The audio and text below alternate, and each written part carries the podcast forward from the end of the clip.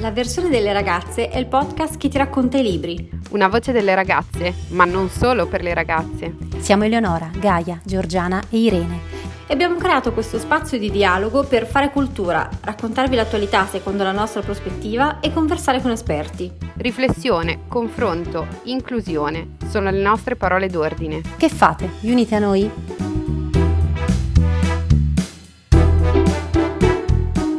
Il libro delle ragazze di oggi è Leggere Lolita a Teheran di Azar Nafisi ed è un libro che, come vedremo, è difficile descrivere. È un romanzo, è un memoir, parla di storia dell'Iran, parla di letteratura. Sulla base di questi spunti abbiamo deciso di farci una breve chiacchierata e poi di passare alla nostra solita intervista. Avvisiamo chi sta per ascoltare questa puntata che vi saranno degli spoiler. Quello che ad esempio a me ha creato problemi di questo libro è che secondo me non si riesce a incanalare in un genere preciso. Ok, è un memoir, però è un memoir con degli spezzoni di vita che non so secondo quale criterio lei abbia inserito, perché poi ogni tanto somiglia a un romanzo, ogni tanto somiglia a un saggio, ogni tanto a un romanzo storico. Cioè già a me questa cosa personalmente ha un po', come dire, lasciato perplessa. No, io concordo con questo, chiaro, lei riporta la sua esperienza autobiografica, no? Però, diciamo, ho trovato da un lato poco approfondito innanzitutto il suo personaggio, quindi già nella grossa tematica che c'è dall'inizio del libro, quando lei dice che è stata tanto tempo negli Stati Uniti o comunque all'estero a studiare e si sentiva esule in quanto lontana da casa sua. E poi, man mano che l'Iran degenera politicamente e le donne perdono tutti i diritti, lei man mano comincia a sentirsi in esilio anche nella sua terra. E questa per me è una tematica incredibile, enorme, super interessante. Ho trovato poca introspezione rispetto a questo, cioè mi sarebbe piaciuto di più capire. Poi un'altra cosa che a me eh, non ha convinto del tutto è che lei introduce se stessa e altri personaggi, che sono le ragazze che fanno parte del gruppo, ma nessuna di loro è veramente caratterizzata. Cioè le conosciamo con il, nor- il loro nome e la loro mini storia, ma non escono da lì. Quindi io ho trovato a livello proprio di romanzo, se devo considerarlo come romanzo, anche i personaggi li ho trovati fino deboli, forse poco, poco pieni del fatto che è caotico, effettivamente, come diceva anche Eleonora, anche per me è stato forse uno dei punti più, diciamo, deboli, nonostante comunque a me il libro sia sia piaciuto, ecco. Però mi sono resa conto che anche, cioè anche, lei a un certo punto si rende conto che la narrazione è caotica e lo dice molto in là perché io ad esempio ho trovato questa frase che dice la vita nella Repubblica Islamica era troppo intensa, troppo drammatica e caotica per poterla raccontare con ordine e compattezza di per sé sembra una frase buttata lì in mezzo a un racconto molto più complesso, però in realtà forse nasconde proprio uh, anche la necessità di spiegarsi perché ci sono certe cose, certi dettagli, certi personaggi, anche come diceva Irene, che anche secondo me sono poco dettagliati, ma forse sono poco dettagliati perché sono da un lato perché vivono nella sua memoria. Per me questi personaggi appaiono anche in maniera sfumata perché è così che lei se li ricorda. Dall'altro lato lei all'inizio dice anche che per tutta una serie di motivi ha dovuto cambiare il nome, ha dovuto cambiare la descrizione, ha dovuto insomma camuffare tutta una serie di, di dettagli che avrebbero potuto far riconoscere eh, la persona stessa. Forse queste scelte hanno fatto sì che poi i personaggi fossero poco definiti. Ad esempio, sulla questione dei personaggi, a me dispiace anche perché ci sono certi personaggi che per me sarebbero stati anche forse principali, tipo i figli, il marito, di cui si sa pochissimo. Ah, vi confesso che in qualsiasi libro degli aspetti che a me colpisce di più di solito è la costruzione del personaggio.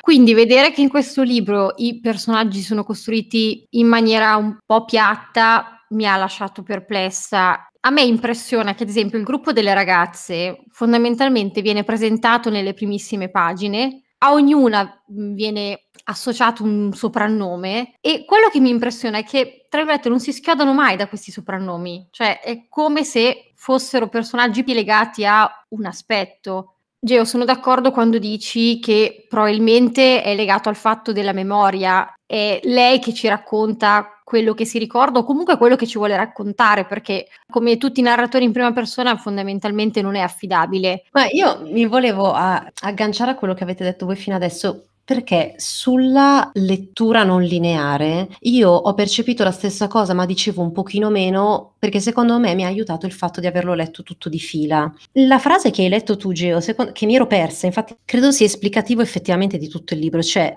Anch'io adesso ripensandoci, li presenta, però è tutto, è tutto, messo in superficie, ci dà due o tre indizi, due o tre elementi e sono quelli cui aggrapp- a cui noi ci aggrappiamo per capire praticamente tutta la trama, che poi ovvio che la trama del libro possiamo anche capirla senza avere chiari chi sono questi personaggi, perché sono proprio trasversali. Mi, è come io li, li ho sentiti un, come se fossero un po' dietro le quinte. Un pezzo dove lei sta molto, mm, dove spiega molto bene e che mi, mi affascinava tanto era il modo in cui descriveva come si svestivano le ragazze, come si toglievano il velo le ragazze quando entravano a casa sua. E secondo me que- quelle spiegazioni ci dava un po' il senso di sotto quest- questa veste c'è una persona, ma non appena esce da casa mia e si rimette il velo, c'è sempre quella persona, sì, ma non c'è più in realtà. E quindi anche un po' questa cosa di non averle ben chiare. Infatti io anche durante la lettura facevo un po' fatica anche andare a recuperare chi era questa ragazza, chi era quest'altra.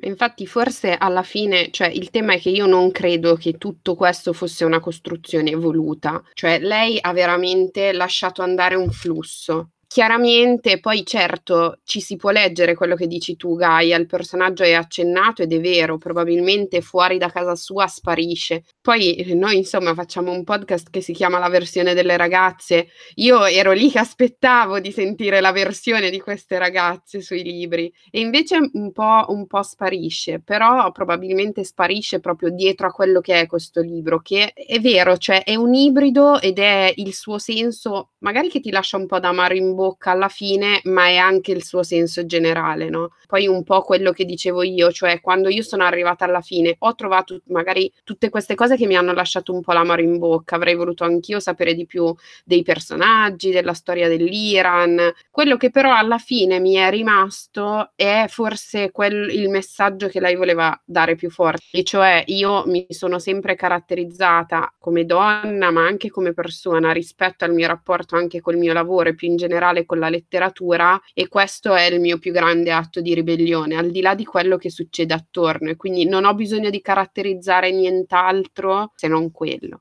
Mi è venuta in mente una, una cosa anche per rispondere ad Eleonora, dove diceva che anche lei, che è la voce narrante, è poco caratterizzata. Passaggio, pagina 198, dove dice: Esisto io, questa pancia, questa gamba, queste mani. Purtroppo i guardiani della rivoluzione e degli altri garanti della nostra moralità non guardavano il mondo con i nostri stessi occhi. Per me, anche lei, cioè anche lei è sfumata, cioè anche lei è persa e si perde nel raccontare quello che è successo. E secondo me, poi la cosa più interessante di questo libro, dal punto di vista della condizione femminile, è il fatto che lei, come donna, ci racconti un punto di vista vista in mezzo a delle decisioni che lei e altre donne subiscono, cioè ci racconta ad esempio eh, che cosa accadeva in questo, in questo, spazio protetto che era questo, questo, seminario che lei teneva, come le donne cambiavano, cioè come le donne eh, all'interno di quegli spazi protetti erano un tipo di donne e le donne all'esterno erano altri tipi di donne, per non parlare di tanti aspetti della loro vita come eh, l'amore, il matrimonio, anche solo un tema molto ancora più empirico che è la felicità.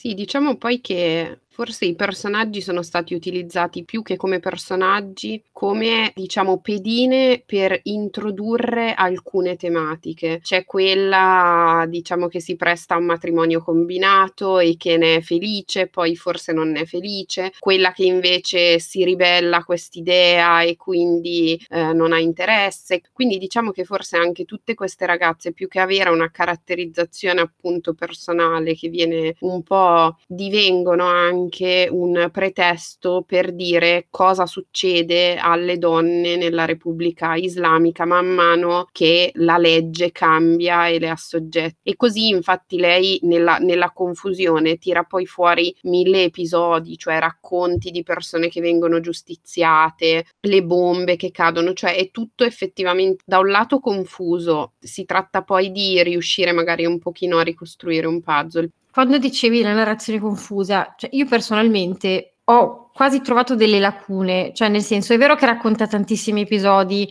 anche della storia dell'Iran, ad esempio, tra l'altro in questo c'è il grande pregio di questo libro, che ti, ti avvicina a tematiche che io personalmente conoscevo pochissimo, però per come la racconta lei, secondo me è difficile da seguire, perché è vero che devi costruire un puzzle, però è come se mancassero delle informazioni. Se non sei preparato, questo è un libro difficile da leggere. Ho fatto molta fatica a seguire mm, la narrazione, a capire la storia in sé. Ma io da quel punto di vista, non essere preparata sull'argomento e far fatica a seguire il libro non l'ho vissuta così tanto. Forse perché appunto entri un po' subito nell'ottica che ti sta raccontando e, ed è come se mi fossi una, so, messa un po' l'animo in pace fin dall'inizio che mi sta narrando il suo punto di vista, cioè la sua versione, la versione della ragazza, una sola. Eh, poi ci aspettavamo la versione delle altre, ma non, le, non l'abbiamo raggiunta. Andando a rip- cioè, ripensandoci, effettivamente narra tante cose, ma finito il libro a me è rimasta un po' la, quella voglia di capire cose che non avevo capito nel libro, però durante la lettura non l'ho percepito. Posso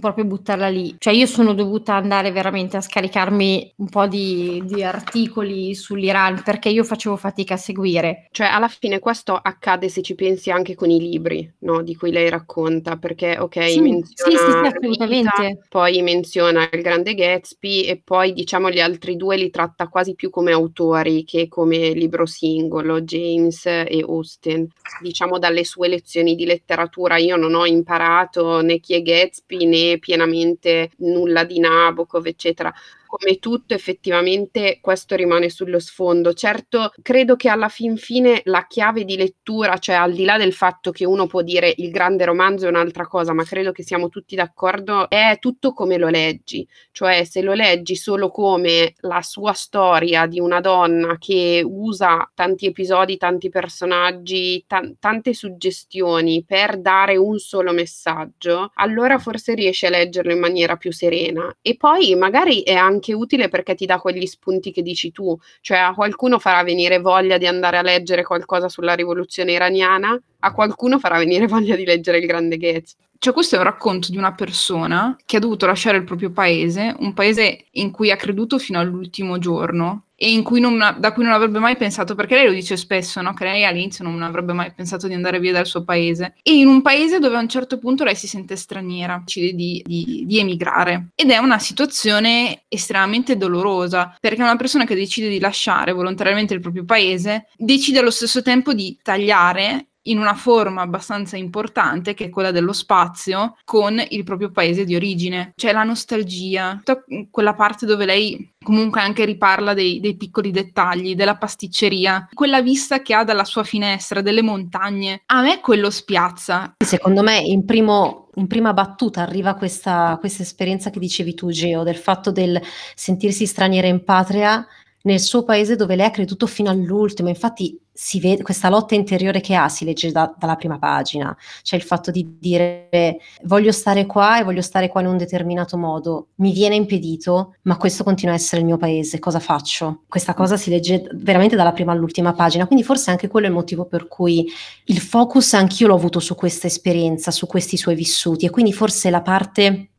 storica politica, insomma lo sfondo in cui tutto è accaduto a me è andato anche un po' in secondo piano. In questo, se posso, peraltro, si legge questo perché ho ritrovato anch'io, siccome siamo in vena di citazionismo, una frase, si legge proprio anche il grande contrasto che è presente naturalmente in questo libro tra l'Iran e l'America, no? perché l'America è poi quella che anche nella letteratura viene messa al bando, anche dalla politica, no? Sappiamo che insomma gli ayatollah, eccetera, guardano all'America come il male assoluto, eccetera. E questa esperienza si ritrova anche proprio nei vissuti delle persone, perché lei a un certo punto dice, noi che abitiamo in paesi antichi abbiamo un passato e non ce ne stacchiamo mai. Loro, gli americani, hanno un sogno e sentono la nostalgia per la promessa del futuro. Quindi lei proprio vede da una parte tutto il passato di un paese antico come l'Iran, mentre naturalmente l'America, che è un paese moderno, appena nato rispetto al nostro, ma anche all'Iran,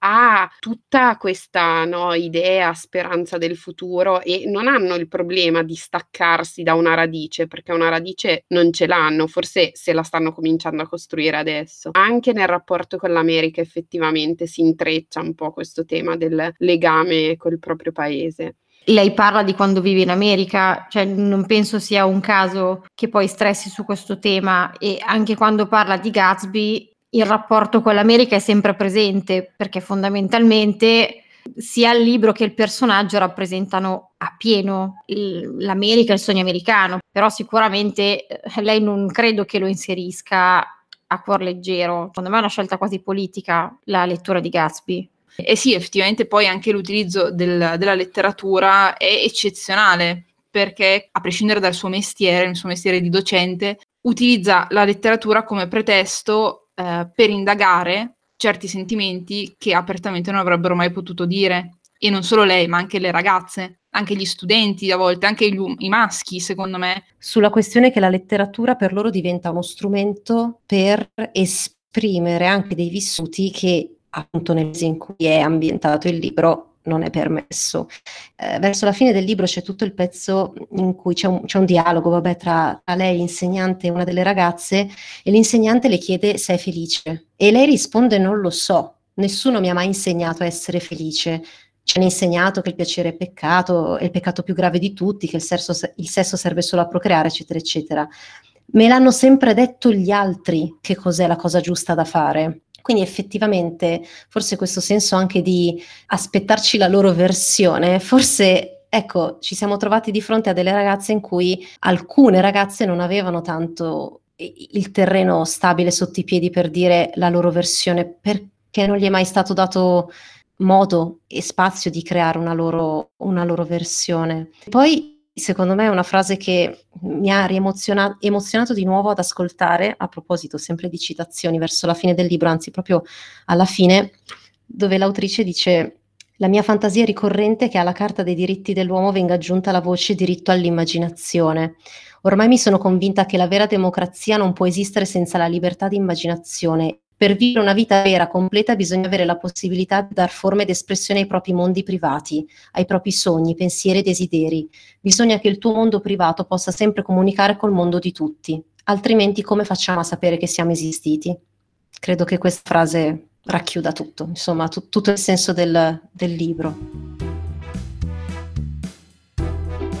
Nella puntata di oggi abbiamo discusso dei temi principali del libro Leggere Lolita Teheran con Laura Cappon, giornalista, videoreporter e podcaster di temi sul Medio e Vicino Oriente. Il romanzo Leggere Lolita Teheran è di fatto un racconto autobiografico appunto dell'autrice Azar Nafisi che condivide la sua esperienza di donna e docente universitaria nell'Iran quello della rivoluzione islamica e in numerosi passi del romanzo emerge come sin da subito l'università sia un luogo bersagliato dai fautori della rivoluzione. Loro prima iniziano occupando provocatoriamente gli spazi dell'università per la preghiera del venerdì, poi cominciano a mettere all'indice dei libri, censurano i programmi e poi arrivano sino ad espellere i docenti che non accettano sostanzialmente di seguire le linee del regime. Come è noto e come spesso accade, la cultura è usata come una delle armi di sottomissione no? da parte dei governi, in special modo dei regimi, e al contrario è qualcosa che se sfugge fa un po' paura. Per fare un esempio di attualità su tutti, penso al caso di Ahmadreza Gilali, che è quel ricercatore eh, iraniano proprio,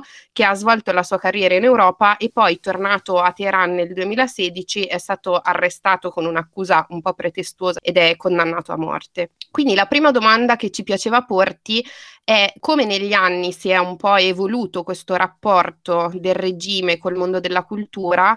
e di porti questa domanda in particolare alla figura della donna, cioè se la donna per il suo ruolo sociale nel mondo iraniano, islamico in generale, abbia una possibilità di accesso sia all'istruzione superiore universitaria che poi al mondo della ricerca ancora penalizzato. Questa domanda contiene o esige una risposta molto, molto vasta, prima di tutto perché per quanto riguarda i regimi e la libertà di espressione, quindi anche le università e la cultura, in realtà eh, non è solo quello che succede in Iran, ma è tipico delle dittature, anche delle dittature laiche, tra virgolette laiche, mi riferisco anche a quello che per esempio succede in Egitto, a quello che è successo a Patrick Zaki e anche ad Ahmed Santawi, eh, che sono due eh, ragazzi egiziani, uno studiava a Bologna, l'altro studiava a Vienna e eh, entrambi a distanza di un anno sono stati arrestati con delle accuse fittizie, concorso in associazione terroristica, attività sovversive. Chi eh, studia fuori e ha un passaporto di un paese che è un regime può essere un pericolo. In questo caso ne parlava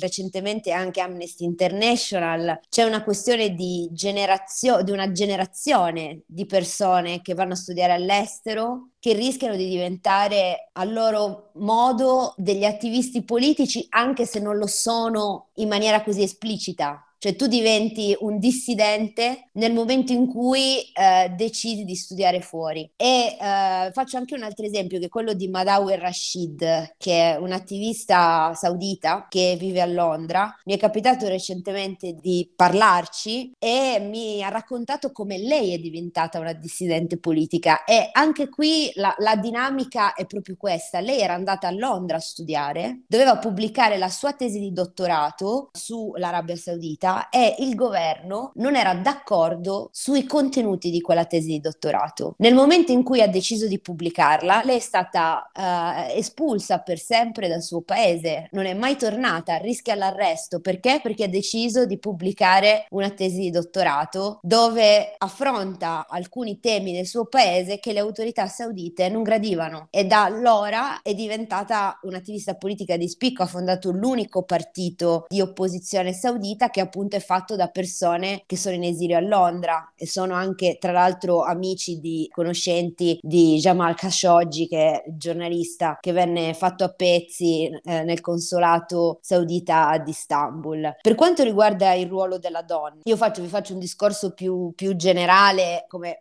tra l'altro ben sapete eh, il mondo eh, musulmano è ampio e l'Iran è diciamo un paese a eh, maggioranza sciita, altri sono maggioranza uh, sunnita, eh, ma da questo punto di vista la questione femminile non è molto diversa, a prescindere da diciamo lo, lo stampo sunnita o sciita. Ci sono vari gradi uh, di libertà concesse e, e in realtà il ruolo della donna è cruciale in diversi modi, nel senso che da un certo punto di vista per alcuni regimi può essere un modo di fare quello che nel marketing si chiama brand washing, cioè cioè di usare la questione femminile come un punto di comunicazione con l'esterno e di farne un punto di valore, facendo alcune semplici cose. Mi riferisco sempre all'Arabia Saudita e alla questione della rimozione del divieto di guida avvenuto nel 2018 per le donne, quando e tuttora ci sono delle attiviste di Women to Drive in carcere. Oppure mi riferisco a altri episodi in cui spesso si, si, si utilizzano anche alcune figure femminili inserite nelle cariche di governo per dare un aspetto più occidentale, no? più avanzato, eh, quando invece poi nella vita eh, ordinaria che è quello che conta, uh, le donne sono costrette a, ancora ad avere un trattamento inferiore, ci sono delle leggi che le penalizzano, ma anche delle cose banali, per esempio in Egitto c'è una legge che impedisce alle donne musulmane di avere pari accesso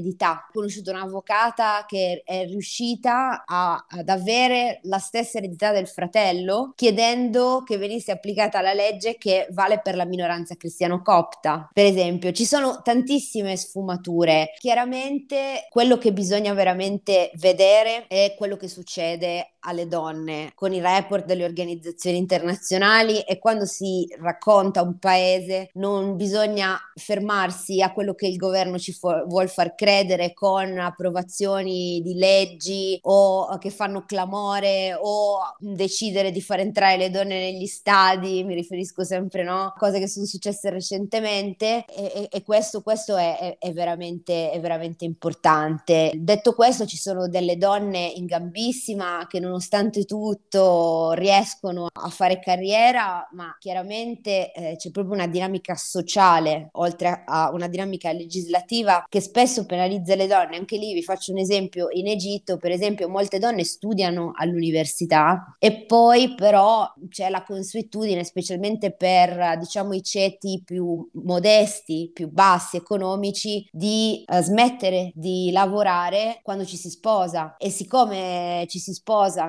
presto, intorno magari ai 24 anni, 25 anni, eh, magari sono ragazze laureate che non, non, non, metteranno mai piede nel mondo del lavoro. È, è, un mosaico molto complesso e dal punto di vista politico invece, e chiudo diciamo, questa risposta, le università hanno chiaramente sempre, sempre un ruolo, e così come sono, lo sono le associazioni studentesche, lo sono eh, gli attivismi di tutti i tipi, perché eh, le università sono delle agorà di pensiero no? delle generazioni future, quindi è chiaro che chiunque voglia eh, reprimere o, o minimizzare le minacce verso il proprio governo, propria presidenza, la propria dittatura, chiamiamola come volete, eh, va a controllare il programma universitario, così come in realtà va a controllare anche i curricula eh, di tutte le classi delle scuole, dalla primaria sino appunto all'università, perché è normale che nel momento in cui hai garantito un, diciamo, una continuità di pensiero eh,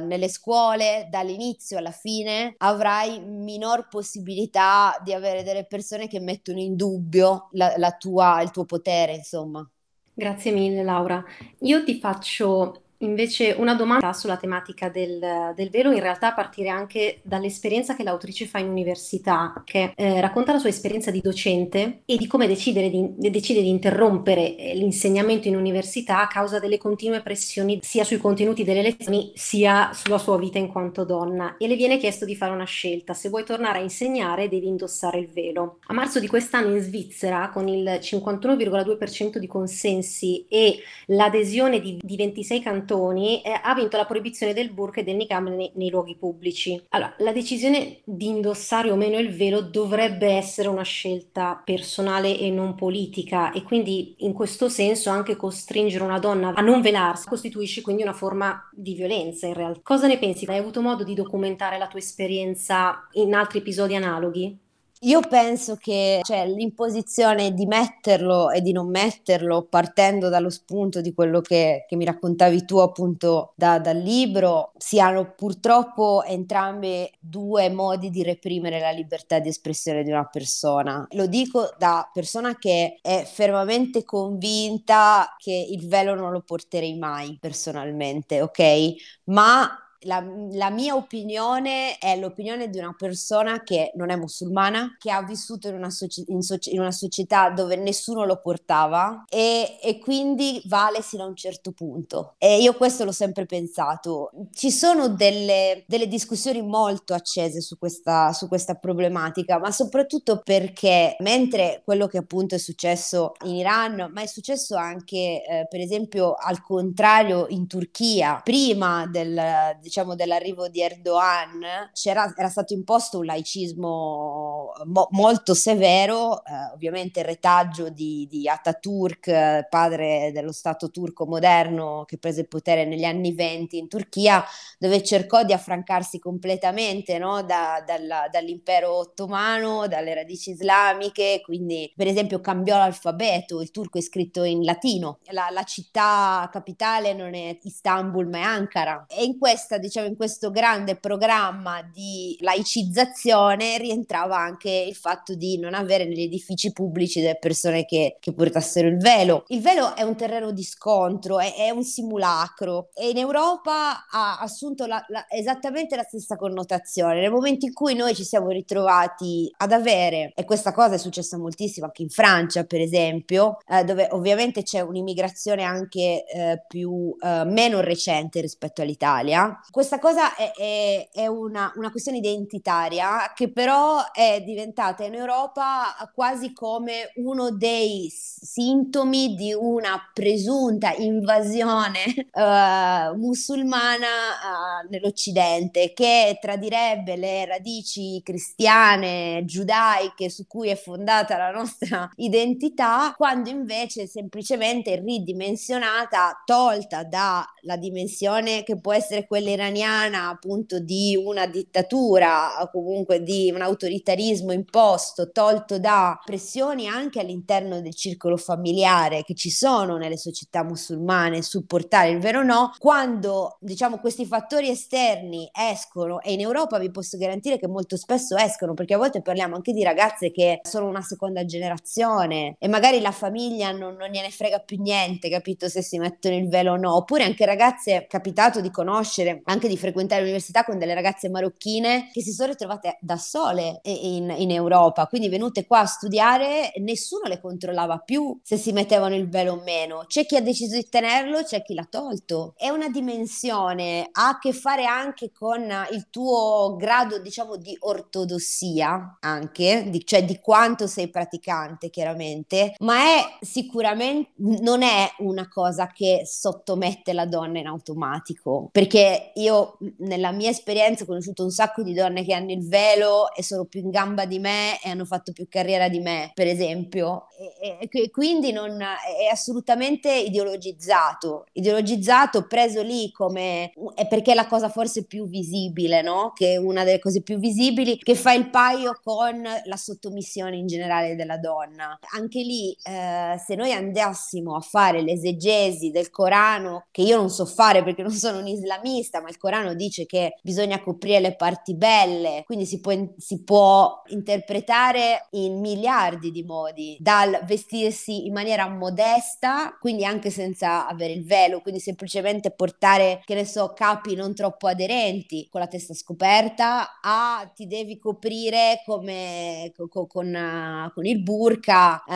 eh, e quindi addirittura tenere solo gli occhi. Capite che c'è un range e, e, tutto questo è dovuto al fatto che quella parte del Corano dove c'è scritta uh, questa cosa ha una marea di interpretazioni possibili. Quindi ognuno la interpreta a modo suo. Eh, in alcuni paesi poi questa cosa si intreccia anche con delle tradizioni pre-islamiche e quindi è, è tutto molto più complicato di come la vediamo noi. Io penso sempre che ehm, nel momento ovviamente in cui ci sia un, una, una, libertà di azione, quindi diventi, entri nella dimensione personale di una donna che pratica l'isla, l'Islam, per me è assolutamente accettabile, che viva a Vienna, che viva a Tunisi o, o che viva a Roma fondamentalmente.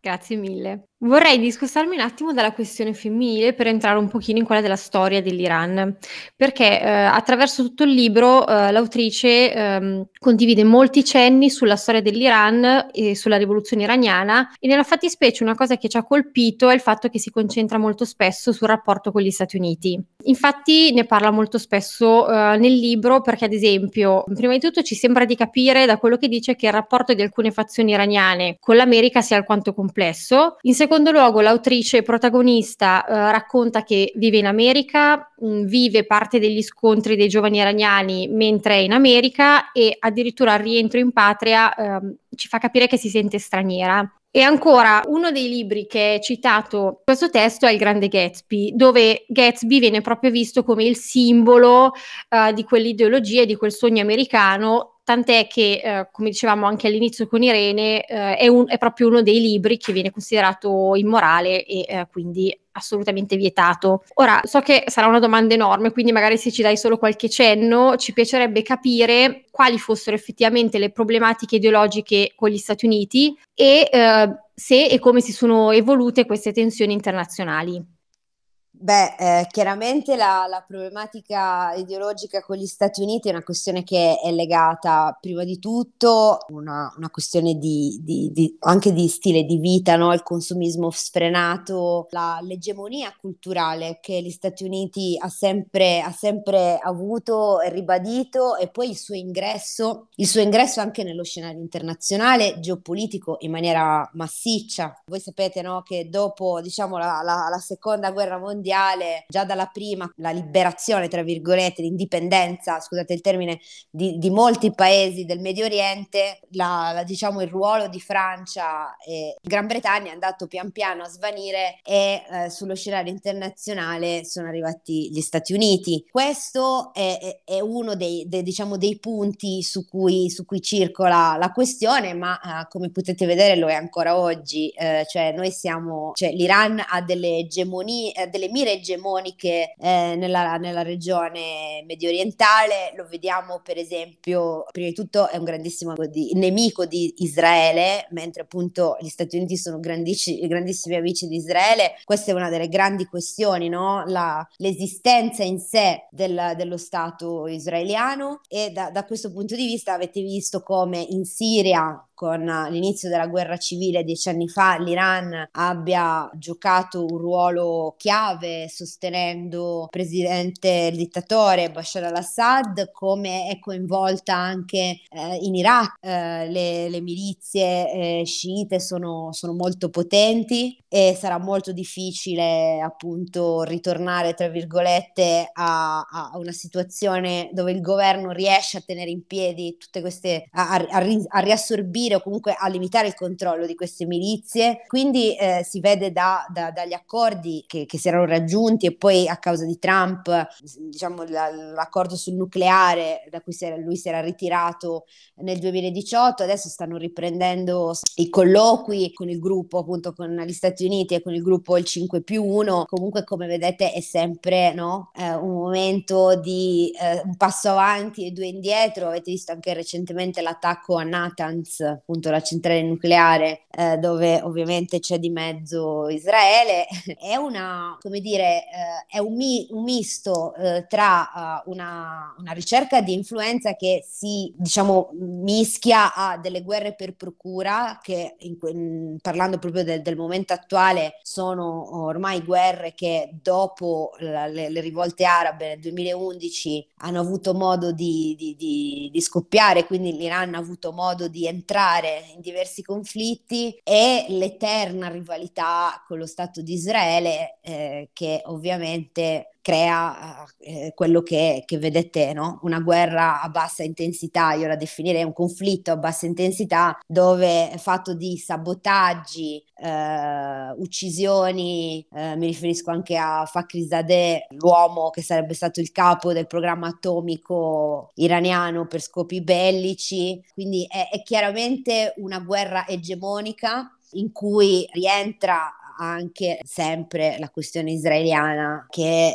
ovviamente da sempre è stata considerata dal mondo musulmano, in particolare da quelli più radicali, un affronto, no? solo il fatto di essere nato uh, in quelle aree lì e poi a seguire tutto quello che, che, ne è venuto fuori, quindi i conflitti, l'umiliazione di molti paesi arabi, riferisco all'Egitto, alla Siria, che hanno hanno perso i conflitti arabo-israeliani ne, negli anni a seguire e ovviamente l'occupazione dei territori palestinesi e l'umiliazione che eh, nella loro prospettiva eh, Israele infligge al popolo arabo-palestinese. Quindi è un grandissimo calderone che, che insomma continua ancora oggi e dove gli Stati Uniti ovviamente stanno lentamente, già da Obama in poi, lentamente cercando di uscire diciamo da un impegno così forte in Medio Oriente, Trump aveva preso un approccio completamente diverso, facendo anche degli accordi abbastanza, eh, diciamo, particolari, se così si può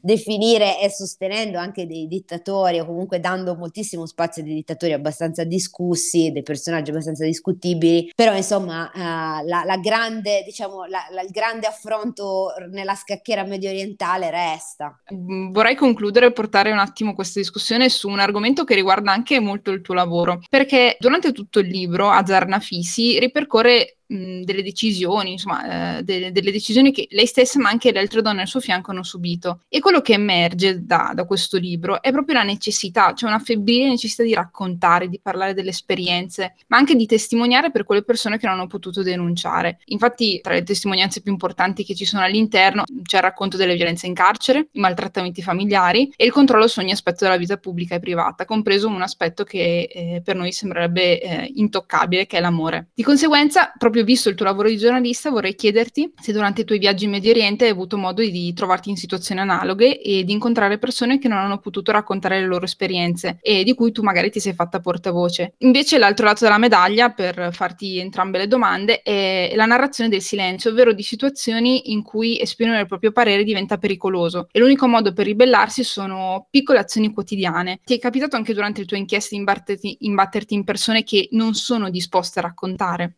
Eh sì, tanto. Mi riferisco al paese di cui mi sono occupata più, di più e dove ho vissuto per quattro anni, che è l'Egitto, in particolare negli ultimi sette anni, dall'arrivo della dittatura di Abdel Fattah el-Sisi. È difficilissimo parlare con moltissime persone che magari hanno i familiari in carcere. Recentemente mi è capitato di fare una storia, ero, ero in Italia, l'ho fatta diciamo da remoto, di due persone che sono state condannate condannate a morte, i cui familiari sono stati avvisati, tipo, cioè neanche avvisati, uh, non hanno, all'inizio hanno avuto difficoltà a ri- riprendersi anche le salme. E ovviamente persone messe in carcere già con accuse fittizie, con, uh, con molti dubbi su, su, su, sulle indagini, ma condannate perché sostenitori dei fratelli musulmani, quindi il presidente che è stato deposto nel colpo di Stato, quindi nemico numero uno del regime egiziano, per, per sentirle eh, ci ho impiegato tanto, eh, ho dovuto eh, sentire l'avvocato, l'avvocato praticamente per evitare che, che ci potesse essere anche qualche tipo di intercettazione, abbiamo usato un sistema di videochiamata sicuro, poi lui le ha registrate, me le ha girate, eh, insomma uh, a volte non vogliono, specialmente una delle cose più difficili è uh,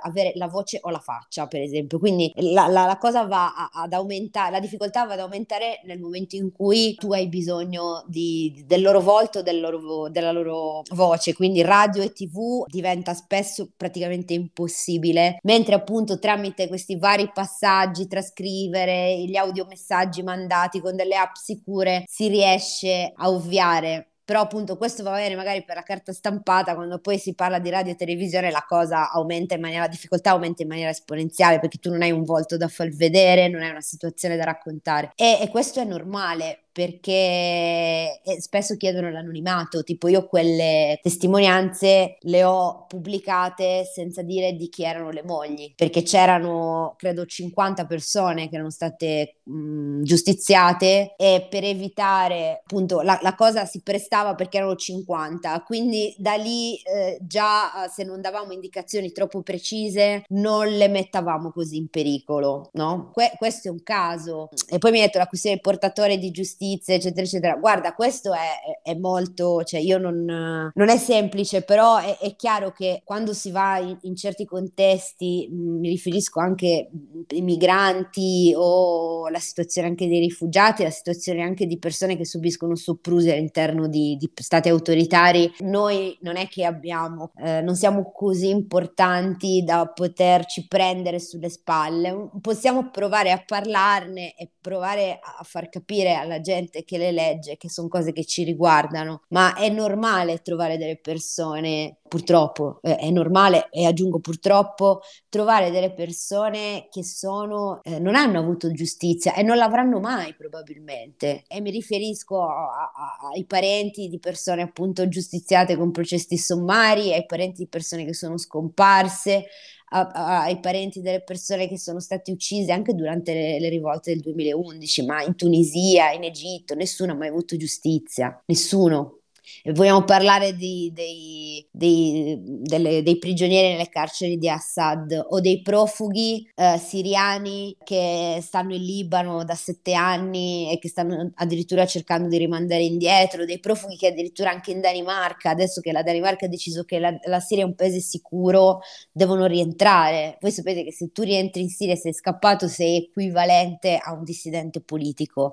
e in particolare per gli uomini che magari non hanno fatto la leva militare, quindi per, eh, cioè, sei scappato, sei un disertore, sei praticamente morto. Ci sono già dei casi di persone che sono rientrate dai campi in Libano e sono scomparse, probabilmente sono morte in carcere. Queste persone non avranno mai giustizia. È chiaro che noi non siamo così importanti da poter dire noi facciamo giustizia, possiamo solo provare a fare il nostro lavoro, raccogliere le testimonianze e fare in modo che più persone siano consapevoli di questo. Poi pian piano eh, diciamo a salire dire dalla società civile in su arrivi una consapevolezza che si concretizza magari anche in un dibattito, no? O comunque in una proposta politica, dal basso all'alto. È, è chiaramente un, un, dire, un, ragionamento che può sembrare idealista, però veramente l'unica cosa che, che noi possiamo fare non è prenderci carico delle ingiustizie del mondo, ma raccontarle e fare in modo che la gente si renda conto che questa cosa, anche se accade lontano, riguarda anche noi.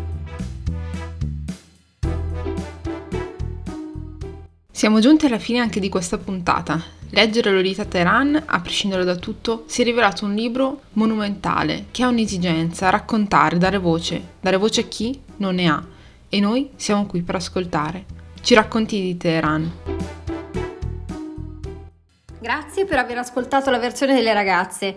Se vi ha fatto scattare la scintilla o volete consigliarci spunti per le prossime puntate, scriveteci a info chiocciola la versione delle ragazze.com. Ciao, alla prossima!